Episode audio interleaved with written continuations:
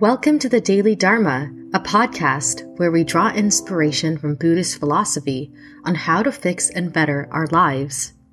Join us as we dig through the archives of Buddhist texts, great teachers, and real life to grab an extra hit of wisdom to lift us up from the daily grind and find much needed peace. Hi, everyone. Welcome to the Daily Dharma.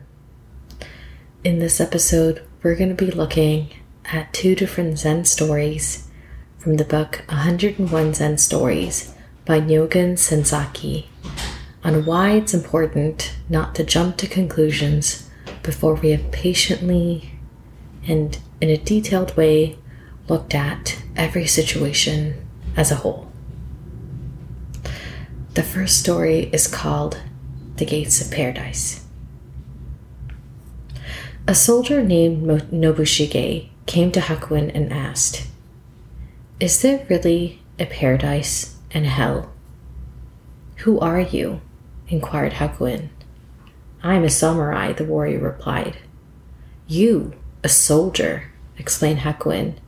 What kind of ruler would have you as his guard? Your face looks like that of a beggar. Nobushige immediately started to become angry that he began to draw his sword. But Hakuin continued, So you have a sword. Your weapon is probably much too dull to cut off my head. As Nobushige drew his sword, Hakuin remarked, Here open the gates of hell.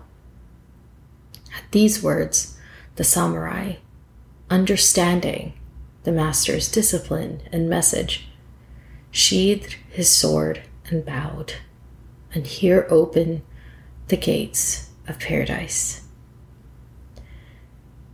In this story, it's very clear that Nobushige instantly feels and thinks that the master is trying to insult him and to belittle him and make him feel bad.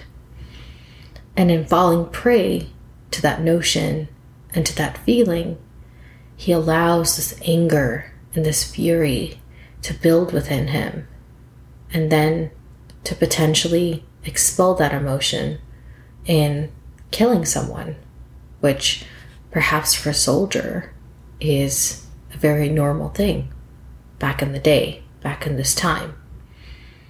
And of course, I think most of us are not going to overreact in such a way. But I think it's such an interesting analogy that when life is giving us frustrating situations, when we are quick to anger and quick to react and quick to judge the situation, that puts us at a disadvantage because A, we're not fully aware of all the facts, but also we decide that we are going to be taking a spiritually negative outlook on the situation before we're able to actually form a better outlook on it. And what I mean by that is when we judge something so quickly, there is no time for wisdom to really creep in there and to protect yourself from negative emotions and outlooks and situations. By allowing yourself a little bit more time to see the situation examine the situation and feel the situation, you will allow yourself to have a much better read of what things are going on just so you're aware, but also to be able to find the outlook, the perspective on the situation that is actually most beneficial to you and that feels healthy and balanced and positive and nurturing rather than draining, destructive, and difficult.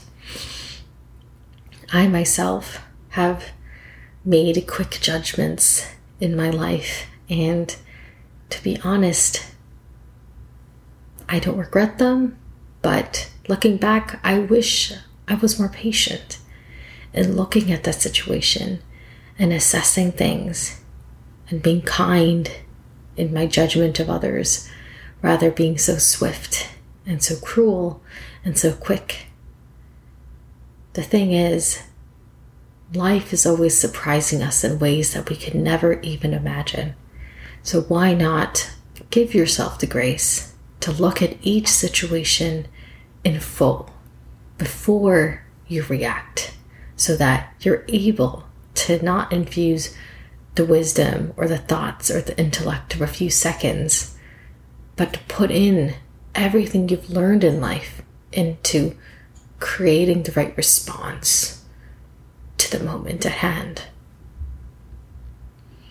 The second story is actually one that's quite funny, but also looks at this concept of learning not to react, but to respond wisely, intelligently, in a different way. This story is called Arresting the Stone Buddha. A merchant bearing 50 rolls of cotton goods on his shoulders stopped to rest from the heat of the day beneath a shelter where a large stone Buddha statue was standing. There he fell asleep, and when he awoke, his goods had disappeared. He immediately reported the matter to the police. A judge named Ooka opened court to investigate. That stone Buddha must have stolen the goods, concluded the judge. He is supposed to care for the welfare of the people, but he has failed to perform his holy duty. Arrest him. With quite a lot of difficulty, the police arrested the stone Buddha and carried it into the court. A noisy crowd followed the statue, curious to learn what kind of sentence the judge was about to impose. When Ooka, the judge, appeared on the bench, he rebuked the boisterous audience. What right have you people to appear before the court laughing and joking in this manner?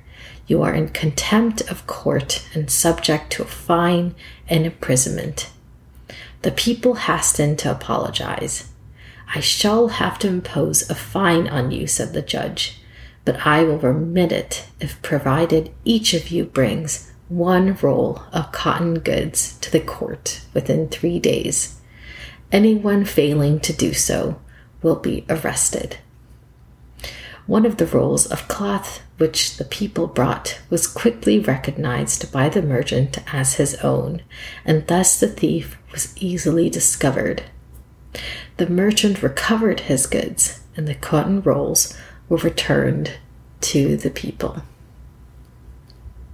Now, the first time I read the story, I honestly laughed out loud. The notion that a stone Buddha statue would steal cotton rolls is hilarious. But even more than that, the cleverness of not immediately accepting what seems even a ridiculous position, and being patient enough to test things out and to examine multiple factors in the situation is what ultimately allowed the judge to be successful.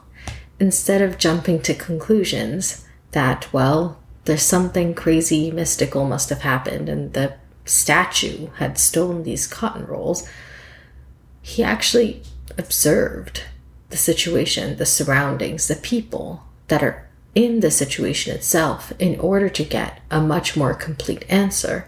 And as a result, was able to devise something to actually find the thief of the cotton rolls. And of course, the lesson here and the, th- the takeaway here is that in life, whenever situations present themselves, it's important to understand that you don't need to react or respond immediately, that you can take your time to really examine your surroundings, examine the people, examine yourself. I think something that I used to do when I was younger and also kind of more impulsive is I would just immediately respond to situations without giving myself the time or the energy or the grace to understand how I really feel. And this really sucked with no better words to really describe it because when situations upset me, I would immediately say that I was okay or that I was fine or that the situation didn't bother me and that I was good to move on. And then later on, only with time was I able to understand that the situation was not fine.